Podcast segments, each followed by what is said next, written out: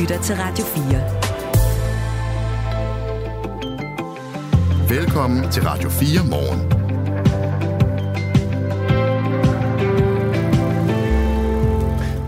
til FCK blev resultatet i en meget afgørende gruppekamp i Champions League i aftes. FC København mødte Galatasaray og er dermed sikret deltagelse i 8.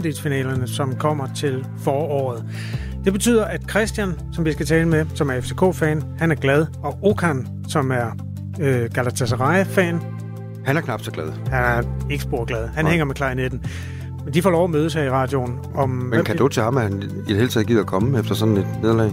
Ja, det er ikke alle, der vil gide at stå op der, men de er trods alt med i Europa League. Hvis Manchester United-fansen, de sover længe her til morgen, det men det er en anden historie. Right, øh, det er en af de ting, der kommer til at udspille sig mellem 8 og 9. Vi kommer også til at se nærmere på den her regelændring, der gør, at øh, man kan sige nej til et øh, hjertestop, hvis man er mere end 60 år med mit ID og alt det der digitale øh, musik, så kan man gå ind og få noteret, at man ikke vil genopleves. Der er en ambulanceredder, der har stillet spørgsmål ved, om det overhovedet får nogen effekt, for når den person falder om, så er der ikke rigtig tid til at slå op i forskellige registre for at finde ud af, om vedkommende gerne vil genopleves. Det kan være de fem minutter, der betyder, at vedkommende dør. Ikke desto mindre øh, vil vi se nærmere på det, sammen med Jens Henrik Thulesen Dahl fra Danmarks Demokraterne om en halv time. Sådan cirka. Jeg hedder Kasper Harbo. Jeg hedder Claus Andersen. Godmorgen. Godmorgen. Det her er Radio 4 morgen. Et flertal i Folketinget indgik i går en aftale, der skal gøre det lettere at opstille vindmøller og solceller på land. Det kaldes nu fremover energiparker. Det bliver blandt andet lettere at opstille de her parker, fordi hensynet til beskyttet natur bliver lempet. Til gengæld øger aftalen den kompensation til de naboer og lokalsamfund, som får de store energiparker i deres baghaver. Et af de steder, hvor det er planlagt, at der skal ligge en energipark, er i Halsnæs Kommune, hvor den lille landsby Torup ligger, og det er altså lidt uden for Hundested. Her skal der efter planen ligge Danmarks næststørste energipark på ikke mindre end 749 hektar. Mathias Heller, han bor i Torup, og han er ved at bygge hus i landsbyen. Et hus, der kommer til at ligge 200 meter fra den mulige energipark. Godmorgen, Mathias. Godmorgen. Hvordan, øhm, hvordan forholder du så til, dig så til, at øh, du muligvis øh, skal bo 200 meter fra Danmarks næststørste energipark?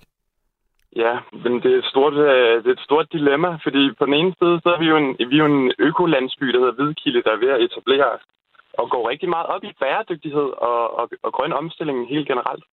Men, men vi synes bare, at det bliver en, gjort på en måde, der omslutter hele vores landsby, tager lidt øh, som gisler for, for den grønne omstilling, hvor vi egentlig har en, en hel holdning til, at det skal gøres på en helt anden måde. Øhm, så økologi og der... grøn omstilling, ja tak, bare ikke øh, i din baghave? Nå, men det er ikke sådan, vi ser på det. Altså, vi er jo en gruppe mennesker, der faktisk forbruger meget mindre, og vi er flyttet ud i, øh, hvad kan man sige, udkants Danmark for at opleve naturen, og for at, at ligesom promovere den grønne omstilling ved at bygge små landsbyer op. Og nu bliver vi ligesom taget som gisler for hele, øh, hvad kan man sige, Danmarks overforbrug, og bygger en energipark, der skal kunne øh, producere energi til 13 gange antallet af indbyggere i Halsnæs. Øh, det er det hele proportionerne i det, vi synes, der er problematiske. Og det her med, at man indtager bare natur, som, som altså det er noget af den bedste landbrugsjord til at producere fødevarer i øh, hele Halsnæs, der nu skal planer til at blive tilplastret med solceller. Det er jo nok det, der vi synes, der er den største problematik. Men Mathias Heller, hvad er det, du frygter, det kan få konsekvenser for dig og din familie?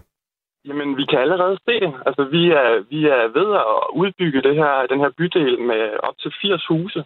Og faktisk så øh, 6 ud af 7 af dem, vi har en god kontakt med, jamen, de er allerede ved at falde fra projektet. Ikke? Og vi har jo lånt øh, millioner af kroner i at, at prøve at bygge den her infrastruktur op omkring bæredygtige varmeløsninger. Solceller på vores eget øh, store tagflader, fælles tagflader. Vi bygger vores eget rensningsanlæg. Vi opsamler regnvand for at kunne genbruge det i alle husene. Og vi bygger huse bæredygtigt med en meget, meget lille klimabelastning. Og nu, øh, nu er det ligesom store energimastodonter, der skal tjene penge på at producere energi til virksomheder på årsnormsbasis, som gør, at øh, når solen skinner, jamen så øh, producerer de måske al energien i en meget kort tidsperiode. Men forbruget hos de her virksomheder, det ligger spredt ud over øh, hele døgnet. Så der er slet ikke øh, forhold i de her regnestykker, der gør det her øh, en, en god løsning. Vi skal have lavet solceller tæt på forbrugerne. Øh, vi har ikke ret mange forbrugere i Halsnæs Kommune. Al energien skal ind til København, eller ud til den store industri, og det giver slet ikke mening. Altså, vi skal, vi skal gentænke det her på en helt anden måde, og gøre det, gøre det ordentligt. Grøn omstilling skal gøres ordentligt. Det skal ikke gøres hurtigt, og det skal ikke belaste naturen i det her omfang. Det er, det er helt øh, hen, hen i vejret. Et flertal i Folketinget, skal vi lige sige, har altså indgået en aftale, der gør det muligt at opstille vindmøller og solceller på land. Den forudsætter, at man efter nogle løbende ansøgningsrunder skal pege på nogle konkrete arealer til energiparkerne. Og et er altså Nordsjælland, øh, her ved Hundested, hvor øh, Mathias Heller bor og er ved at bygge et hus. I alt kommer 2,5 milliarder kroner til at gå til naboer og lokalsamfund via en grøn pulje og såkaldte VE-bonusser til øh, beboerne. Øhm, næste skridt er, at regeringen og de i alt 19 interesserede kommuner nu arbejder videre med planerne for at udpege, hvilke præcise områder, som i sidste ende vurderes at være egnet til at huse de her såkaldte energiparker. Vi taler vi taler med Mathias Heller, der bor i Torp ved Hundested, og altså kan blive nabo til en energipark, der bliver Danmarks næststørste. Og som nævnt, så vil den komme til at ligge, hvis det bliver til noget, blot 200 meter fra øh, Mathias Hellers øh, bolig. Mathias Heller, nu hører vi her, at øh, I bliver kompenseret med 2,5 milliarder kroner. Ja. I får selvfølgelig ikke dem alle sammen, men I får en øh, sandsynligvis en bid af kagen. Kan det ikke øh, være med til at, at få det her til at glide lidt lettere ned? Nej, det synes jeg ikke. Jeg synes, det er en helt for måde, eller en forkert måde at gøre det på. Her der kompenserer man for en ulempe, i stedet for at belønne øh, en god løsning på det her. Man har, man har udvandet hele øh, solcellemarkedet de sidste øh, par år, hvor det er blevet mindre og mindre attraktivt at sætte solceller op på, på ens egne tage. Det er sjovt nok lige ned under tagene, at forbruget det ligger, og de fleste kan faktisk få en, en, en god forretning ud af at lave solceller, hvis man kunne modregne det sit eget øh, strømforbrug og kunne dele det med naboer. Og det er ikke tilfældet i dag. Øh, i stedet for, så bliver det sådan en, en øh, mastodont øh, solcellepark, der ligesom skal tjene alle pengene. Så der er meget, meget, meget få vinder i det her øh, udspil, og rigtig, rigtig mange tabere. Og man kan også, øh, man kan også sige, at den måde, de her screeninger er lavet på, altså man, man, det er stor skala det hele. Ikke? Alle områder på under 100 gigawatt-timer, de er, de er fravalgt. Og og man regner, øh, når man kigger sådan tallene igennem i det her udspil, jamen så i Hillerød Kommune, jamen der kan man producere dobbelt så meget strøm per areal, som man kan i Halsnæs Kommune. Så hvis man sådan øh, fra medie og med prøver at dykke lidt ned, mere ned i det her, så, så virker det fuldstændig øh, tilfældigt, hvordan man, øh, man, har, man er kommet frem til, hvilke områder er mest ideale. Jeg synes jo, at man skulle gå ud i øh, lokalbefolkningen og finde ud af, hvordan vil man løse den her udfordring. Vi vil gerne have mere vedvarende energi, men gør det nu ordentligt, i stedet for at pløje en masse marker op og smide stålstativer ud over det hele. Vi har, vi har hørt fra en af de her, hvad kan man sige, opstillere, at man vil jo hele tiden forny teknologien. Man har ikke engang regnet på, hvilke solceller er, er mest bæredygtige. Det er ikke det, der, der er hen, øh, henblik på. Det er simpelthen bare at producere så meget energi, så man kan så nå sin øh, 2030-plan og, og, og ligesom nå, nå i mål inden for en, en tidsperiode, øh, som er meget urealistisk lige nu. Men det her det er ligesom sådan et, et håbløst forsøg på at, at komme i mål hurtigt og effektivt, uden omtanke for både øh, natur, øh, mennesker omkring det, og, og den rigtige måde at gøre det på. Men Mathias Heller, nu siger du så, gå ud i befolkningen og, og, og vejer stemningen og, og hør, hvor de gerne vil have de her pakker til at ligge. Problemet er jo bare, at øh, de fleste nok vil sige, som, som du gør, vi vil gerne øh, den, øh, den grønne omstilling, men, øh, men helst ikke øh, her hos os. Nu er det her sted, øh, nær Hundested, som ligger i, i, i Nordsjælland, så udpeget, fordi at der er, der er godt med plads. Så øh, hvorfor ikke bare tage imod øh, den her gave, som øh, klimaminister Lars, Lars Aargaard, han siger, det er? Jamen, jeg føler ikke, det er en gave, fordi den bliver trukket ned over hovedet på os. Vi ser øh, lokale politikere i Halsnæs, der egentlig ikke har følt, at processen har været grebet rigtigt an. At man, øh, man har hele tiden fået at vide, at det her det er et udspil, og man vil ligesom blive taget med i dialogen. Det er man ikke blevet. Fra den ene dag til den anden er der kommet en, en plan, der udpeger 32 ud af 188 områder som, øh, som potentielle energiparker. Hvis man kigger i aktindsigten for udvælgelsen af de her områder, så er der rigtig, rigtig mange områder, der er valgt fra, som er meget mere egnet øh, hvis man kigger på alle konklusionerne i det her screeningsarbejde, de er tvivlsomme. Der er rigtig meget god natur, der bliver, øh, hvad kan man sige, forulæmpet af, af de her energiparker. Jeg vil, jeg vil våge den påstand, at hvis man som journalist dykker ned i det her materiale, så kan man også se, at der er rigtig mange områder, som er meget mere egnet. Forsvaret har vetoret på, at alt deres øh, hvad kan man sige, kritiske arealer for deres aktiviteter, det er fravalgt. Bruger forsvaret ikke strøm, det kunne man kigge på. Man kunne kigge på, at øh, rigtig mange af de her områder, de øh, er fravalgt, fordi man ikke kan øh, udvide transmissionsnettet inden 2030. Tak skal du have, Mathias Heller. Mathias Heller, der altså bor i to ved Hundested og kan blive nabo til en energipark, og, altså en energipark, der kan gå hen og blive Danmarks næststørste. Tak fordi du var med her til morgen. Du lytter til Radio 4.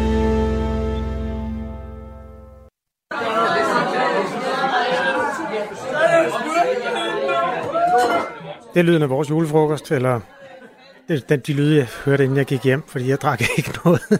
Øh, Radio 4 kører det, det her hvide december, og det er altså et socialvidenskabeligt forsøg, som nu er inde i sin 13. dag. Sammen med en række af Radio 4 morgens lyttere går vi igennem december uden at drikke alkohol. Hvis det viser sig at være enormt fedt, så har vi gjort en vigtig opdagelse. Hvis det viser sig at være dødssygt, så gør vi det aldrig igen. Pernille Kronborg er fra Højrup ved Ringe midt på Fyn. Godmorgen. Godmorgen, Kasper. Og hoppet med i det her. Tak for det øh, Pernille. Selv tak. Du kalder det et af opslagene inde i vores gruppe Hvid December, kalder du dig et tidligere champagne-dronning. Så det er et meget godt udgangspunkt for at have dig med. Hvorfor hoppede du med i Hvid December? Øhm, jamen, det gjorde jeg egentlig. Altså, min alkoholfri pause startede faktisk den 21. oktober. Øh, og det uh. gjorde jeg for at øh, bevise noget over for mig selv, for at turde være ærlig øh, omkring mit øh, forbrug af alkohol. Øh, og så fordi jeg var nysgerrig på, hvad, øh, der sådan sker i og omkring mig i en periode uden alkohol. Og så valgte jeg at tage resten af december med, eller hele december med, øh, fordi projektet var tilpas langt ude, og fordi jeg elsker en god udfordring. tak, tak for det. Vi har jo indstiftet sådan en skala, hvor man tager de begivenheder, som man normalt dyrker i december måned, um, og så tænker vi dem som, at normalt vil man give seks stjerner for en julefrokost. Og så øh, prøver vi den alkoholfri, og så kan man anmelde den. Øh, har du en hurtig anmeldelse af en begivenhed, hvor du normalt vil have drukket alkohol, og denne gang deltog uden? Øh, ja, det har jeg. Og øh, hvis vi tager udgangspunkt i de seks stjerner med alkohol, så øh, skal arrangementet uden alkohol også have seks stjerner. Jo. Til gengæld så vil jeg smide to ekstra stjerner oveni for at kunne køre hjem, holde takten hele aftenen og for at vågne op uden velur i munden. og så en ekstra stjerne mere til mig selv for at være mega sej. Så i alt ni stjerner får det. Hvad, hvad var arrangementet, skal jeg lige forstå? Jamen, det var egentlig ikke en julefrokost, for der var jeg faktisk syg, men det var øh, et privat arrangement med ekstra god mad og ekstra god vine, øh, hvor jeg normalt ville give den ret meget gas, vil jeg sige. Så øh, jeg havde mit eget med, og øh, havde taget beslutningen og gjort det meget klart for øh, de mennesker, jeg skulle være sammen med, at øh, det var sådan, det var. Stærkt. Ni stjerner tæller jeg mig frem til så. Hold da kæft. Det var mange. Pernille Kronborg, ja. tak fordi du er med i Hvid December. Ja, tak. Tak for det. Ja, lige måde. I Sydvestjylland, der bor Kasper Ratjen, museumschef i Odense. Han kører frem og tilbage, og det kan han så gøre med god samvittighed, for han er pinlig ædru hele hvid december. Hej Kasper. Godmorgen Kasper. Hvorfor tog du øh, med på den hvide december? Jamen, øh, du lovede mig jo en kaffekop, der var signeret. Gud ja, det gjorde jeg også. Jamen, det er først, øh, når det hele er overstået. Ej, jeg skal sige, øh, Kasper, det var faktisk, øh, jeg synes, du sagde det meget godt i radioen i morgen, det her med, at vi er så gode til at smide restriktioner ned over de unge mennesker. Øh, og så tænker jeg, jamen det er jo fuldstændig rigtigt, og ungdommen er også håbløs og alt det der, men vi er alle været unge, så vi burde jo nok lige prøve at smage medicinen selv. Så det var egentlig øh, anstødet til det. Har du også en hurtig anmeldelse af en begivenhed, som du har taget del i de forgangne 12 en halv dag, øh, hvor du normalt ville have drukket, og denne gang ikke gjorde det? Ja, jeg havde øh, bestyrelsesmøde her i sidste uge, hvor vi lige skulle slutte af med en, jule, en julefrokost, og øh, det, det var jo så uden alkohol, og det må jeg sige, det var altså en sølv træer. okay, hvorfor? Hvad, hvad trak ned? Jamen altså, at, at sidde der og, og spytte ned i sin alkoholfri øl, imens man kan mærke, stemningen rundt om, den bare stiger og stiger, det, det var lidt, lidt en tam fornemmelse heldigvis så kunne jeg jo selvfølgelig køre hjem og alle de her ting og forholde mig nogenlunde sobert, men altså, det, det var en lidt kedelig omgang, det var indrømme. Jeg er enormt glad for, at du hoppede med, øh, Kasper Ratjen. Jeg lagde mærke til, at dengang, hvor du erklærede dit troskab til Hvid December med Radio 4, at du delte et billede, hvor du drak en hvid X-Mas. Hvor mange har du købt af dem? Fordi dem skal du drikke til januar. Bare nysgerrighed. Ja, der, der står jo nok et par paller ude i garagen og griner lidt af mig lige nu. Åh, oh, du får en rigtig god januar, gør du. Det gør jeg.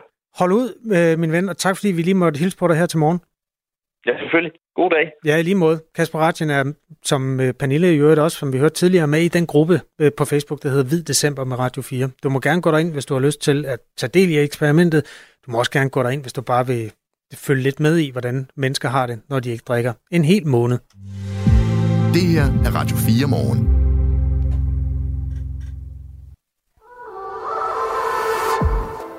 Du lytter til Radio 4. Måske fordi du er en af dem, der rent faktisk har lyst til at høre noget nyt. Radio 4. Ikke så forudsigeligt. Der blev jo spillet en fodboldkamp i parken i går. FCK mod tyrkiske Galatasaray. Det var den sidste kamp øh, i Champions League-gruppespillet, og øh, den kunne jo så afgøre, om FCK de skulle videre til øh, 8. i Champions League. Og det skal de, fordi FCK vandt 1-0 over Galatasaray. Så jeg kan jo godt forestille mig, at øh, der har været øh, høj stemning i parken i går.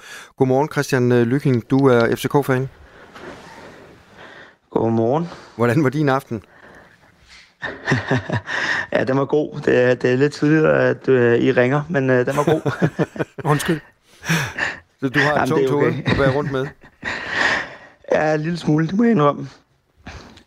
Hvordan var stemningen øh, Stemmen, i, i parken så i går? medtaget. Hvordan var stemningen så i parken Jamen, i det går? var, øh, det var, det var historisk. Det var historisk. Det var, det var virkelig stort.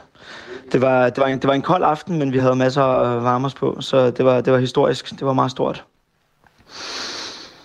Så det, at FCK nu øh, er videre i Champions League, det er kun sket en eneste øh, gang før. Hvor stort er det her som øh, FCK-fan? Øh, nu er der så udsigt til, at øh, I skal en tur ud i Europa og spille mod et af de rigtig store hold. Jamen, som du også selv siger, så er det kun sket en gang før i historien, så, så selvfølgelig er det, er det kæmpestort. Øh, det, det, det er 10 år siden det sidste er sket. Øh, så, så, så det, er, det, det er kæmpestort. Øh, og det er virkelig vigtigt for det her efterår, vi har haft. Vi, vi ligger sådan, vi ligger træer i Superligaen, vi er af pokalen. Det her, det var det, det var, det var det, der reddede, at øh, efterårssæsonen, den var, den var godkendt. Så det var, det var virkelig vigtigt. Og så var det selvfølgelig fuldt fortjent. Øh, vi, vi, går, vi går videre fra gruppen, øh, og har, har faktisk fortjent øh, at, at være med hele vejen i alle kampe, vi har spillet. Så det, det er kæmpestort. Vi taler med FCK-fan Christian Lyking, der var i parken i går og se FCK slå Galatasaray 1-0. Vi havde også, skråstrej har en aftale med en fyr, der hedder Okan, som holder med Galatasaray, men vi kan simpelthen ikke få fat i ham endnu. Vi håber, han er okay, men det var selvfølgelig også en skuffelse for dem. Galatasaray får tredjepladsen i den her gruppe, hvor FCK altså går videre fra nu. Christian Lyking, det var sådan en ret øh, intens kamp, øh, højt tempo og også et vist pres fra tyrkerne i første halvleg især. Var du, øh, altså, hvordan oplevede du sådan spændingen undervejs? Var du i tvivl, om det ville lykkes? Øh, altså jeg vil sige, når man har oplevet 4-3 mod United på hjemmebane, Nå ja. øh, den var du også hvor man er bagud 2-0 i første halvleg, øh, så, så, så kan alt lykkes. Øh, så jeg vil sige, at øh, selvfølgelig var det mega spændende øh, hele vejen igennem. Øh, ingen tvivl. Og jeg synes også, at, at stemningen i parken var, var præget af det. Altså, der var en nervøs stemning. Øh, med en kæmpe forløsning, da vi øh, scorer til 1-0. Og øh, ja, parken er bare et, øh, et forår i europæisk fodbold, og, og vi beviser det igen, at vi bare vi er, er kæmpe store i europæisk fodbold, når vi spiller i parken. Altså, som dansker, der har fulgt øh, både klubfodbold og landsholdsfodbold i mange år, så skal jeg altid knibe mig lidt i armen, når det er, at man rent faktisk kan måle sig med de kæmpe store nationer. Og når man ser sådan en, en kamp, som ender med at være meget lige mellem et europæisk, øh, altså et hold, der har vundet en Europacup inden for de sidste øh, 15 år, og som er bare konstant med i Champions League, og ender med at øh, vinde den fortjent, så må man sådan knibe sig lidt i armen og tænke, er det virkelig der, vi er? Har du vendet dig til det som FCK-fan, at øh, FCK faktisk er en europæisk øh, sådan topklub? Nej, det, det, det, tror jeg ikke, øh, det tror jeg ikke lige, man vender sig til forløbig, øh, trods alt. Øh, men, øh, men altså, vi er jo bare virkelig, virkelig, virkelig dygtige i europæisk fodbold. Øh, utroligt nok, at vi kan, kan tabe 2-0 på hjemmebane mod Silkeborg for mindre end en uge siden. Og så alligevel så slå Galatasaray 1-0 hjemme. Men, øh, men øh, spillerne, de kan sætte sig op til de her europæiske kampe, og det er bare, det er bare utroligt igen igen. Men nej, selvfølgelig vender man sig aldrig til det. Det, det, eller det, det gør jeg i hvert fald i hvert fald ikke. Hvem vil du egentlig helst trække i 8. delsfinalen? Nu kender vi ikke hele buffeten endnu, men der er jo no- nogle usual suspects. Øh, Real Madrid, Barcelona, ja, hvad, hvad kan vi ellers? Øh, Arsenal? Arsenal. Ja. ja. Hvad, hvad er du mest lyst til? Mm, altså, jeg vil det gerne Paris Saint-Germain, Manchester City? Barcelona? Ja, men altså Manchester City vil jeg da gerne undgå, vil jeg sige. Og jeg tror også faktisk, at Real Sociedad er et hold, jeg gerne vil undgå, fordi de er virkelig gode, men det er jo ikke lige frem en kæmpe, en kæmpe kamp. Så jeg tror, Barcelona vil vel ligge meget godt. Det er også et hold, man godt kan spille med om. De tabte trods alt, jeg tror, det var 4-1 mod Girona her på hjemmebanen for, i weekenden. 2-4. Så bare, Ja, 2-4, undskyld. men øh, men jeg, jeg tænker da, at, øh, at Barcelona kunne være et sjovt hold at møde på det her tidspunkt her. Øh, dem tror jeg godt, vi kunne spille op mod. Det lyder også lidt vildt at sige, for at være helt ærlig. men det er sådan, stemningen er i FCK lige nu? Ej, sådan måde hver dagen derpå, når man, øh, når man har gået videre på den måde, vi gået videre på. Christian øh, Lykking, tak, fordi du trods alt øh, trodsede tømmermænd og stod op ja, og tog telefonen, da vi ringede til dig. Og held og lykke med, med jeres øh, Champions League-projekt. Ja, ind og put igen, Christian. Det var hyggeligt. Mange tak. god dag. Ja, tak. I lige måde. Hej. Hej. Og FCK blev altså nummer to i den her pulje, som blev vundet klart af det tyske storhold FC Bayern på tredjepladsen Galatasaray, og så det hold på fjerdepladsen, der bliver kylet ud af europæisk fodbold i den her omgang, det er Manchester United. Det er jo helt... Spændende at se, hvad der sker i den klub nu. Altså, de tabte også i weekenden til, til et bundhold i Premier League. Mm, det går... Ikke godt. Nej. Det her er Radio 4 morgen. Jeg følger at nogle gange nogle af diskussionerne, der foregår på det internetforum, der hedder Quora.com, det er sådan et, et sted, hvor man kan stille et, køligt spørgsmål ud, og så kan man få nogle svar fra mennesker i hele verden. Og det kan være ret interessant. Jeg kan huske under coronaen, der var jeg inde at læse opskrifter på flagermusemad. Altså fordi det var angiveligt en flagermus, hvor det der var startet. Altså det, du kan simpelthen få svar på alt. Og øh, der faldt jeg over et spørgsmål forleden. Der er en, der spørger, Is Denmark as horrifying as people say? Altså er Danmark lige så skrækkeligt, som folk siger? Og det synes jeg var et spændende spørgsmål. Ja. For der, ligger, der er også en præmis der i. At Jamen, det hvad gik spørgsmålet ud på? Altså, hvad har vedkommende oplevet? Jamen, vedkommende overvejede en rejse, og øh, havde hørt fra nogen øh, vedkommende kendte, at Danmark var et øh, shithole. Så der skulle man ikke tage hen. Okay. Og så det er jo altid spændende at læse svarene, både fra danskere, som selvfølgelig bliver lidt passive-aggressive, men også fra andre mennesker, der har været inde og opleve vores land udefra. Der var en amerikaner, der skriver, jeg er lige kommet hjem fra Danmark for to uger siden. Det var forfærdeligt. Der var ingen fattigdom. Der var nærmest ingen hjemløse. Der var ikke nogen øh, dyr, der strejfede rundt i gaderne. Øhm, alle folk er høje og veltrænede, og folk er respektfulde og taler pænt til hinanden. Det, det, det, det er et værst. Det, det er et skrækkeligt sted. Altså, ironisk, ikke? Ja. En anden skriver, jeg er fra Latinamerika, har arbejdet og boet i Danmark i fem år.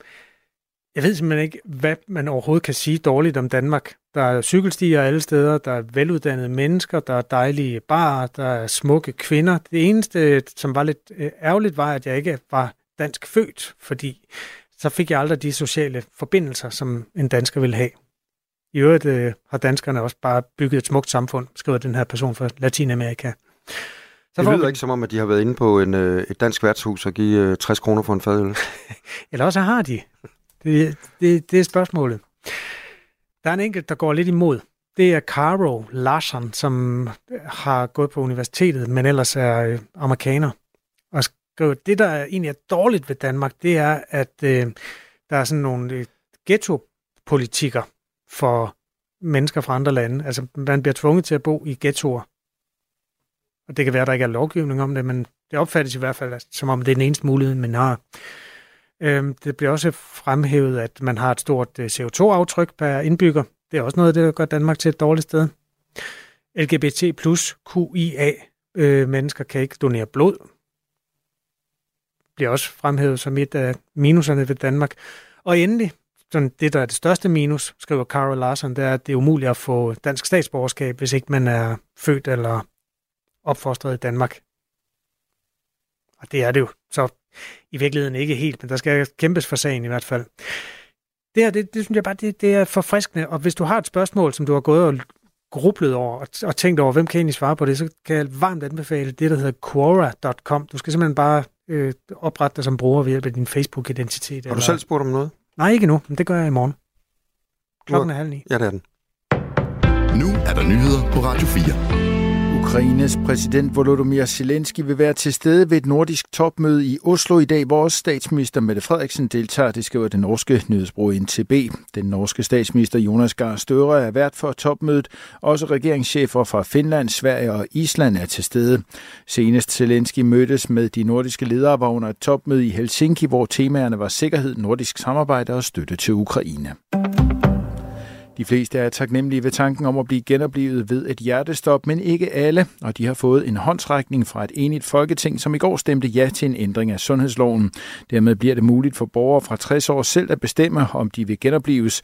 På sundhed.dk vil man forsøg, vil forsøg på genoplevning kunne fravælges med MitID eller et papirdokument fra 2024.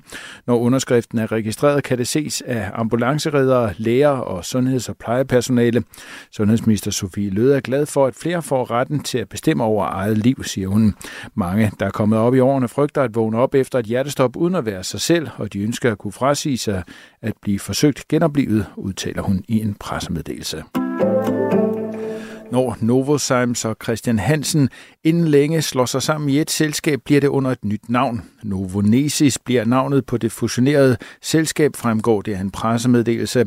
Første halvdel af det nye firmanavn refererer både til det latinske Novo, der betyder ny, men selvfølgelig også til Novo Nordisk, som Novozymes kommer fra. Anden halvdel af det nye firmanavn er taget fra det græske ord Genesis, som betyder begyndelse. Esther Bachet, som er administrerende direktør for Novozymes, siger om navneskiftet Novo Nensis Novanesis afspejler, hvor vi kommer fra, hvad vi kan opnå og hvad vi kan blive i fællesskab. Vi er her for at begynde en ny æra inden for biotekløsninger. Det er derfor, at vi har valgt at kalde vores nye selskab Novanesis, som betyder en ny begyndelse, siger hun. Det nye verdensomspændende selskab kommer til at have mere end 10.000 ansatte med speciale i fremstilling af enzymer, der bruges inden for produktion af fødevare, brændstof, vaskepulver og meget andet. Det forventes, at fusionen falder endelig på plads i første kvartal næste år. Der mangler fortsat godkendelse fra konkurrencemyndigheder i nogle lande og områder. Regeringspartierne i Tyskland er nået til enighed om en finanslov i kølvandet på en dom, der slog et stort milliardhul i en klimafond. Det erfarer det tyske medie Bild og nyhedsbruget Reuters fra anonyme kilder i regeringskredse. Ved middagstid ventes detaljer i aftalen offentliggjort ifølge Bild. Endnu vides det ikke, hvad partierne mere præcist er nået frem til rejsens her Blå Kors, Røde Kors og Dansk Folkehjælp, så den lyder rækken af julehjælpsorganisationer, der alle har oplevet en markant stigning i ansøgninger om julehjælp. Det viser en rundringning, fagbladet 3F har lavet. Samlet set er mindst 100.000 ansøgninger om julehjælp landet hos landets største juleorganisationer i år. 2022 var ellers rekordår for ansøgninger til julehjælp, hvor mindst 87.000 ansøgninger nåede ud til organisationerne. Allerede dagene inden vi åbnede for ansøgningerne, kunne vi se en stigende aktivitet på vores hjemmeside, men vi havde ikke forestillet os, at efterspørgselen ville blive så massiv, siger Morten Skov Mogensen, der er generalsekretær i Blå Kors, som er en af de organisationer, der hvert år uddeler julehjælp til landets fattige familier. Over den sydligste del af landet overskyet og først på dagen regn, slud eller sne flere steder. I resten af landet lokale snebyer og i løbet af dagen også mulighed for lidt sol rundt omkring.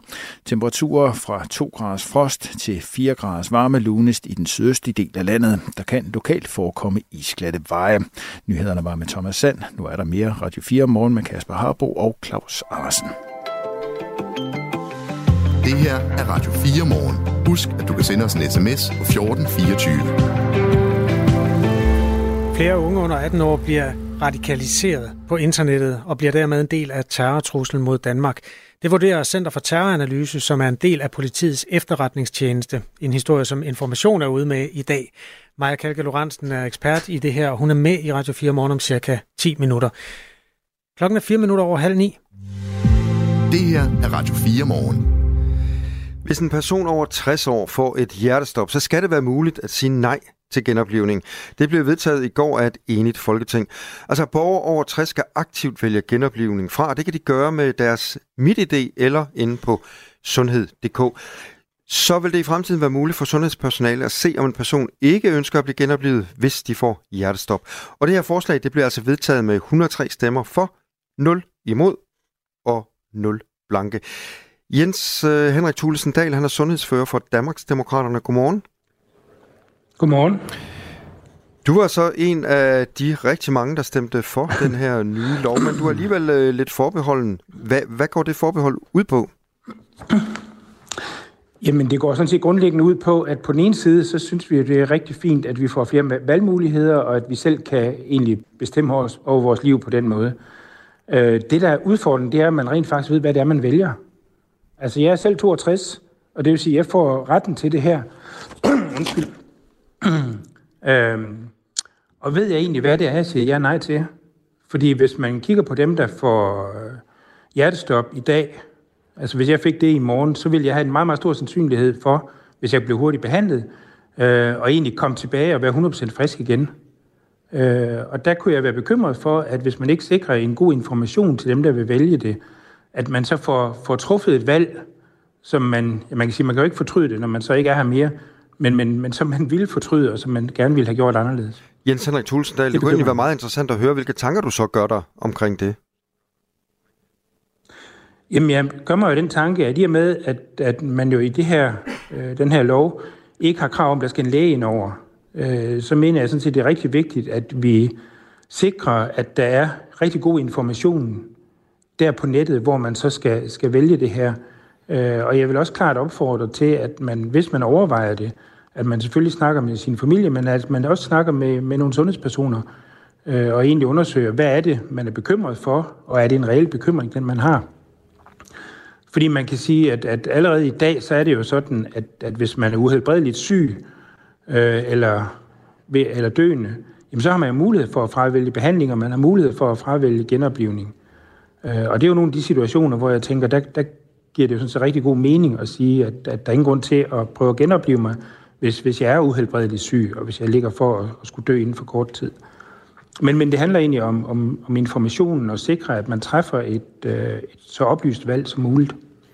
Vi talte tidligere på morgen med Michael Tejt Nielsen, han er vicedirektør i, i Ældresagen, og han var inde på øh, det samme, som du nævner nu. Tag nu ned og få dig en god snak øh, med din læge, inden du tager den her beslutning. Men øh, tror du på, at vi får gjort de ting? Jamen, det håber jeg. Øh, og det vil jeg virkelig opfordre til, og det, det tror jeg egentlig også mange vil gøre, fordi det er, altså det er ikke nogen lille beslutning. Øh, og, og det, jeg kan være bekymret for, det er selvfølgelig, at man, man bare går ind med sit midt-idé og lige sætter et kryds, uden at tænke nærmere over det. Øh, og så fire år senere, så falder man om et eller andet sted, og synes egentlig, at alting ellers går godt, øh, og så bliver man ikke genoplevet, fordi man nu har sat det kryds nogle år tidligere. Øh, så, så derfor, altså jeg havde da gerne set, at man havde skulle tale med en sundhedsperson, men, men øh, når, når det nu er, øh, vi, vi har vedtaget det, vi har vedtaget, jamen så vil jeg jo bare opfordre til, at man, man sikrer den snak på forhånd. Jeg taler med Jens øh, Henrik Thulesen Dahl, der er sundhedsordfører for Danmarksdemokraterne. Og Jens Henrik, når du nu øh, havde eller har de her forbehold og, og er bekymret, hvorfor stemte du så ikke imod lovforslaget og, og, og ventede på, at øh, der måske var mulighed for at få de her ting igennem? Jamen, fordi der sådan set øh, er bred opbakning til, at, at det er i orden at, at give den valgmulighed til, til den enkelte dansker. Øh, og fordi der er et bredt ønske om at få det her, altså hvis man ser høringssvarene, så kan man også sige, at der er den bekymring, jeg ytrer, men, men generelt så, så synes man jo, det, det er rigtig godt, at vi vedtager det her. Så, så jeg tænker egentlig, at, at øh, og det har vi også skrevet i, i betænkningen, i forbindelse med, at vi har stemt for, at, at vi klart opfordrer til, i det opfølgende arbejde, der jo går i gang nu, i forhold til, øh, hvordan, hvad skal der være information ind på, på hjemmesiden, når man går ind og, og skal, skal gøre det her, og hvordan opfordrer vi der til, at man husker at lige reflektere over, hvad, hvad det er, man er i gang med. Øh, det, er jo det, det er jo det, der er vigtigt for os, at man tager fat i det nu. Altså og det er jo fra, del af implementeringen. Ja, for fra i dag, så kan alle borgere fra 60 og op efter, altså fravælge genoplevningsforsøg øh, ved hjertestop. Og det kan man gøre øh, på sundhed.dk eller via en blanket. Den tidligere skuespiller Dick Kajsø, øh, han har blandet sig i debatten om genoplevning, og han siger konsekvent nej tak. Han mener også, at man skal have muligheden for at sige nej, så snart man er myndig. Hvad er det for noget at regne? At, at, liv skal være sådan, at, at, at, nogen skal nu bestemme, om man må. Hvorfor man for eksempel ikke sige som 26-årig, jeg vil ikke genopleves. Hvorfor skal lovforslaget kun gå fra 60? Altså mennesker er mennesker. Altså når vi er 18 år, så er vi myndige. Så er vi lov til at bestemme. Nej, nej, der sidder nogen derinde. Erdogan Frederiksen, hun sidder og bestemmer. Nej, det må vi ikke, så skal det ikke være. Nej, alle skal have lov. Det kan godt være, at nogen, der er under 18 år, men dem fra 18 år op, de skal have lov til at bestemme det, hvis der skal være noget, der hedder lov. Vi synes slet ikke, at, der, at, at det behøver at være der. Jens Henrik Thulesendal, sundhedsordfører for Danmarksdemokraterne. Har de Kajsø ikke en pointe her, at det, det virker sådan lidt tilfældigt, at man lige har valgt øh, 60 år? Ja, det har han faktisk. Øh, og jeg er ikke helt uenig med ham, at, at sådan helt principielt kunne man sige, når man er 18 år myndig, hvorfor har man så ikke lov til det her? Og man kan sige, at grænsen på 60 øh, er relativt tilfældigt øh, valgt. Det er, ikke, øh, det er ikke en, vi har været med til at, at sige skulle være der, fordi man kan sige, hvorfor lige 60, hvorfor ikke 50, øh, og hvorfor ikke 18? Øh, jeg er jo måske mest tilbøjelig til, at den skulle være lidt højere, fordi man kan sige, der hvor, hvor jeg tror, det her reelt giver mening, det er, hvis, hvis du er, er, er så gammel og syg og øh, egentlig tænker, okay, nu, nu kan jeg faktisk ikke så meget mere, så nu har jeg ikke lyst til at blive genoplevet, hvis det skulle være. Øh, omvendt kan man sige, der kan også være nogen på, på 40, der, der er syge og har brug for at, at kunne vælge det her. Øh, så, så jeg vil sige, 60, det, er ikke, øh, det kan jeg ikke engang argumentere for, hvor præcis det er blevet sådan. Det er, det er det politiske flertal, der har, der har lagt det sådan. Øh, man kunne lige så godt have valgt en ja, 50 eller 70 for den tages skyld.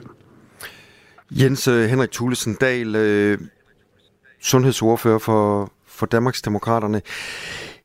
Den her lov, øh, hvor meget tror du reelt, den kommer til at, øh, at virke? Vi talte øh, også tidligere på morgen med, øh, mm. med formanden for ambulanceførerne, altså øh, deres fagforening. Og han sagde, jamen det er jo næsten umuligt for de her ambulancefører at tage stilling, når, når de kommer afsted. Det vil simpelthen gå for lang tid, inden de får registreret, om man har sagt nej eller, eller ja til at blive, blive genoplevet, og så så går der liv spildt, og de er nu altså engang sat i verden og, verden og på landevejen for at, at, at redde liv. Kan du ikke godt se øh, den problematik? Jo, men helt klart. Og udgangspunktet for dem må også være, at de kommer ud til en ulykke, så skal de redde liv. Altså, de skal ikke begynde at bruge en masse tid på at, at, at slå op, eller finde ud af, om den enkelte nu har, har vildt det ene eller det andet. Altså, øh, der hvor, hvor det her reelt vil kunne give mening, og, og det er også derfor, jeg tænker meget af det, det havde vi faktisk løst i forvejen, fordi hvis du er øh, uafvendeligt døende, eller du er alvorligt syg, jamen, så har du muligheder i forvejen for at fravælge øh, genoplivning og fravælge behandling. Øh, så, så det er ikke fordi, jeg tror, at den her øh, lov kommer til at, at vende, altså revolutionere noget som helst. Øh, og jeg synes, det er, at det er vigtigt at sige, at, at sundhedspersonale som udgangspunkt jo skal redde liv. Og hvis du møder nogen, der falder omkring, det gælder også øh, hjertestarter og, og, eller hjerteløberne og, og andre, der, der hjælper, så skal man hjælpe. Det er det første. Øh, der skal man ikke vente på at finde ud af, om folk måtte have sat et kryds i et eller andet schema. Sådan lød det altså fra Jens øh, Henrik Thulesen sundhedsordfører for Danmarks Demokraterne. Tak skal du have. Selv tak lytter til Radio 4. Unge under 18 år bliver i stigende grad radikaliseret på internettet. Det vurderer politiets efterretningstjenestes Center for Terroranalyse. En historie, som er ude i Dagbladet Information i dag. Det her med at blive radikaliseret online, det kan skærpe terrortruslen mod Danmark. Øh, og det er altså meget unge mennesker, der er tale om her. Det er den danske efterretningstjeneste, der beskriver tingene i et nyt øh, notat. Maja Kalke Lorentzen er ekspert i online-baserede hadfællesskaber og rådgiver i et netværk, der hedder Cybernauterne. Godmorgen. Godmorgen. Nu kommer meldingen her fra CTA, altså under politiets efterretningstjeneste. Hvad kan ligge til grund for, at man kommer med sådan en advarsel?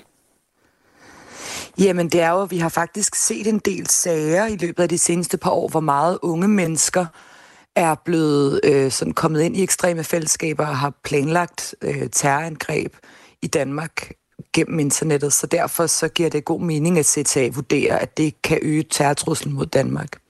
Der har været nogle ret ekstreme eksempler. En 16-årig dreng øh, blev idømt fem år og seks måneders fængsel for blandt andet at have forsøgt at erhverve en kammerat til det højere ekstremistiske netværk Feuerkrig Division, som er en ny nazistisk bevægelse, der er på terrorlisten. Det er jo sådan det, det ekstreme øh, eksempel, men ikke desto mindre, øh, det her, man siger, at det her det er, øh, det er noget, der breder sig. Har du lagt mærke til, ja. til noget, der antyder det? Ja, altså vi, vi ser jo flere og flere den her type sager. Altså Information havde også en, en afsløring af en anden nynazistisk gruppe, som står ekstra anklaget for noget, men også havde nogle meget unge medlemmer, der rekrutterede via gamingplatformen Discord og Instagram, og så sad i WhatsApp-grupper og delte terrorvideoer og havde nogle ret sådan ekstreme samtaler. Vi har også set en ung dansk fyr, der var selv erklæret incel, som er sådan et, et kvindefjendsk øh, og, og voldsforherligende online-fællesskab, som også havde planlagt nogle skoleskyderier, han så heldigvis ikke udførte. Øh, men vi ser ligesom, at forskellige ekstreme idéer øh, spreder sig på, på nettet, og også at øh, grupper med ekstremistiske ideologier selvfølgelig bruger internettet til at radikalisere unge mennesker, fordi at det er der, de er. Øh, især hvis man leder efter unge teenage-drenge, øh, som måske er, altså har paraderne lidt mere nede end en på 20, øh, så er det jo smart at prøve at rekruttere dem der, hvor de bruger rigtig, rigtig mange af deres timer, og det er altså på sociale medier og gamingplatforme. Tidligere eksempler på terrorangreb, hvor der har indgået radikaliserede mennesker, der er det hyppigt foregået i kriminelle miljøer eller i fængslerne ude i den fysiske verden. Mm. Hvad er forskellen på det og så det, der sker på internettet? Jamen, der er jo nogle forskelle i, at det kan være langt sværere at øh, opfange. Og det er også noget, som CTA påpeger med nogle af de her grupper, der laver det, man kalder sådan en stokastisk terrorisme. Altså det vil sige, at man bliver påvirket af noget, der sker ude i samfundet. Måske nogle øh, ekstreme idéer, der sådan ligesom er i mainstream, og så, så lige pludselig er der en, der så tager et våben og går ud og laver for eksempel en soloaktion. Det er jo langt sværere at optravle end et organiseret netværk, hvor man ligesom kan se, okay, der er noget planlægning her, der er nogen, der træner, og der er et eller andet.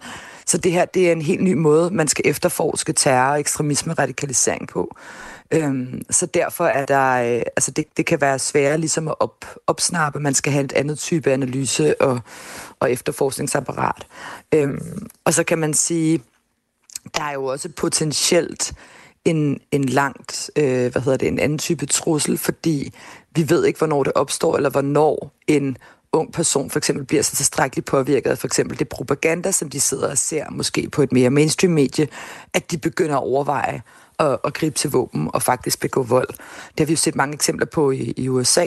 Øh, det er så heldigvis, kan man sige, sværere at få fat i våben i Danmark. Øhm, så, så det minimerer jo truslen i forhold til det. Siden 7. oktober har der været en meget vild debat på internettet, også de dansksprogede dele af internettet, omkring øh, konflikten, skråstreget krigen mellem Hamas og Israel. Og der synes jeg selv, jeg har lagt mærke til nogle meget øh, radikale synspunkter, som er blevet bragt til tors i nogle af de miljøer, hvor man har sympati for den palæstinensiske side af sagen. Altså ting som, at Israel ikke eksisterer som stat, og at de legitime mål i sådan en krig, det er i virkeligheden alle, der har været i hæren på et eller andet tidspunkt i Israel. Og dermed, altså sådan et, med at man flytter grænsen for, hvornår man, altså, hvornår man i virkeligheden må slå mennesker ihjel. Det er jo i min optik mm. øh, allerede en form for radikalisering. Er det, er det en del af billedet, eller taler vi om sådan nogle helt lukkede grupper? Altså det ved jeg jo, øh, hvad hedder det, ved jeg ikke, om CTA har kigget på, fordi det er jo sket inden for de seneste to måneder. Øhm, så sådan som jeg læser det, så taler de mere generelt om det her med, at unge mennesker møder ekstreme budskaber, voldsforherligende budskaber på internettet, og at det ligesom kan radikalisere dem ind i, altså en ting er at have nogle ekstreme holdninger, men vi taler om sådan voldelig ekstremisme. Øhm, så det skal man jo også huske at skelne mellem kan man sige. Så jeg, jeg ved faktisk ikke, om lige præcis diskussionen omkring Israel og øh, Palæstina er, er en del af billedet, men der har jo været udtalt bekymringer om, at der kan ske en, en, øh, altså en radikalisering øh, fra, fra, hvad kan man sige, den politiske top. Mm. Øhm, og det er jo det er jo en meget følelsesladet debat, og, og netop som du siger, man lægger jo mærke til forskellige ting øh, omkring, hvem der, altså, hvem der bliver retfærdiggjort vold imod. Øhm, og det her med at retfærdiggøre vold imod civile, fordi at man står på den ene eller den anden side politisk, det er selvfølgelig rigtig bekymrende at se på. Og jeg er personligt også bekymret for, at det kan have en radikaliserende effekt i alle mulige retninger. øh, hvad hedder det, at der ligesom er ekstreme grupper, som ser på den her meget polariserede debat, og så prøver de at fiske i den. Og det er altså både højere ekstreme grupper, mm. øh, som er pro-Israel, højere ekstreme grupper, der er antisemitiske, og selvfølgelig islamistiske grupper, som ligesom prøver at fiske i de her oprørte vande. Ulrik øh, har skrevet til os fra sin position på Nordfyn. Jeg synes, det er helt vildt, hvor lidt regulering der er på sociale medier øh, kontra det åbne internet, hvor man kan finde de værst tænkelige ting på Twitter, for eksempel, påpeger Ulrik. Lige her, der taler vi så om de mere lukkede fora. For eksempel har øh, altså Information, Dagbladet Information...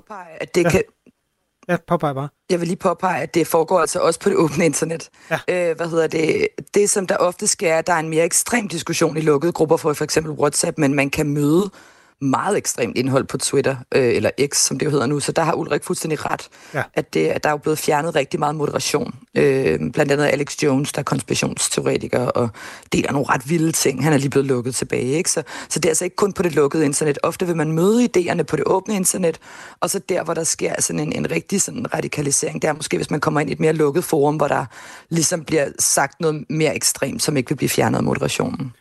Det er Maja Kalke Lorentzen, der er ekspert i online baserede hadfællesskaber og rådgiver i et netværk, der hedder Cybernauten, der er med i Radio 4 morgen nu. Den aktuelle anledning er her altså informationsartikel, og man har også på Dagbladet ved hjælp af en muldvarpe-profil fuldt et højere radikalt online-forum ved navn Fædrelandsfront. Der var omkring 100 unge brugere, som var yngre end 18 år. Der blev blandt andet delt videoer fra et angreb på moskéer i New Zealand, der skete for fire år siden i Christchurch også hadbeskeder om jøder og LGBT-personer. Øh, afslutningsvis, Maja, det store spørgsmål, altså, hvad gør man ved det? Hvad, hvad, hvad kan man gøre for at hjælpe de unge med ikke at blive fanget, eller hjælpe os andre med ikke at blive udsat for en terrortrussel? Ja, altså man kan sige, der, der skal man jo også have fat i sådan nogle afradikaliseringseksperter, men der er helt klart noget uddannelse af unge mennesker i forhold til at gennemskue nogle af de metoder, der bliver brugt til at lokke dem ind i de her fællesskaber og lære dem at have forskellige minoritetsgrupper. Øhm, så der, der kan vi godt blive bedre til at klæde unge mennesker på i forhold til at have kritisk sans, gennemskue propaganda, misinformation og manipulation. Det tror jeg vil give noget, sådan vaccinere lidt øhm, imod det her. Og så skal der bedre moderation til fra store sociale medier, som ofte lader folk med meget ekstreme holdninger, som måske ikke prædiker til vold, men deler de ekstreme holdninger, som man også ser i de her lukkede fællesskaber. Øhm, de, de skal simpelthen modereres noget mere, hvis man vil det her til livs. Maja Kalke Lorentzen, tak skal du have, fordi du var med her. Så tak. Klokken er syv minutter i ni. Radio 4. Ikke så forudsigeligt.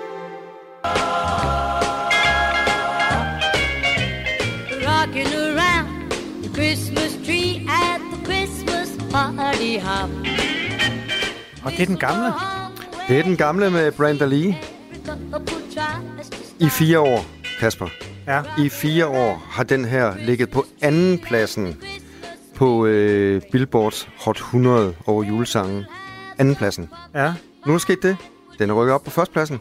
Nej. Slået øh, Mariah Wayne. Carey. Nå, ja. All I Alright. Want for Christmas er rykket ned på en øh, anden plads. De har simpelthen byttet plads nu. Brenda Lee, hun er sidst i 70'erne rykket op på en første plads. Tillykke. Ej, jeg googlede lige et billede af hende forleden. Hun ligner sådan en... Øh, ja, hun ligner en rar person. Øh, så tillykke med det Ja. til hende. Hun lever endnu, simpelthen. Hun lever endnu. Og har det godt. Ja. Og øh, historien går så op på, at øh, Mariah Carey, hun ikke tager det så tungt, fordi hun har sendt øh, blomster til Brenda Lee og ønsket hende tillykke med førstepladsen. Ah, men hun har vel også råd til en buket blomster eller to efter de der tre år. Må ikke. All I Want for Christmas is You. Er det noget, man er med en film? Er det, er det, Altså, Rocking Around the Christmas Tree, den ja. Blev vist nok kendt øh, i forbindelse med den der øh, Alene Hjemmefilm. Kan du huske den? det er der, ja. Ja. Der, hvor han gør, øh, Ja. han gør klar til, øh, altså han sætter alle de der fælder op Lige præcis. for de der idioter, der prøver Ja. at bryde ind. Det er rigtigt. Og det var, det var dejligt, at de tog den gamle version der, fordi Mel Kim genopfriskede den jo. Ja, Ja. i en sjov version. Ja, det var, det var rigtig godt. Det her det er den bedste. Ja, Ja. ja. klart. Jeg synes bare, du skulle vide det. Tak. Du lytter til Radio 4. Alt for mange unge spiller om penge online, selvom det er forbudt for unge mennesker under 18. Derfor har Spillemyndigheden nu lanceret en landsdækkende kampagne, der på en sjov og ironisk fasong skal sætte fokus på konsekvenserne forbundet med spil om penge. Og i de her videoer, der ser man en øh, fiktiv karakter, som de kalder for den enarmede 20-knægt. Øh, det lyder blandt andet sådan her.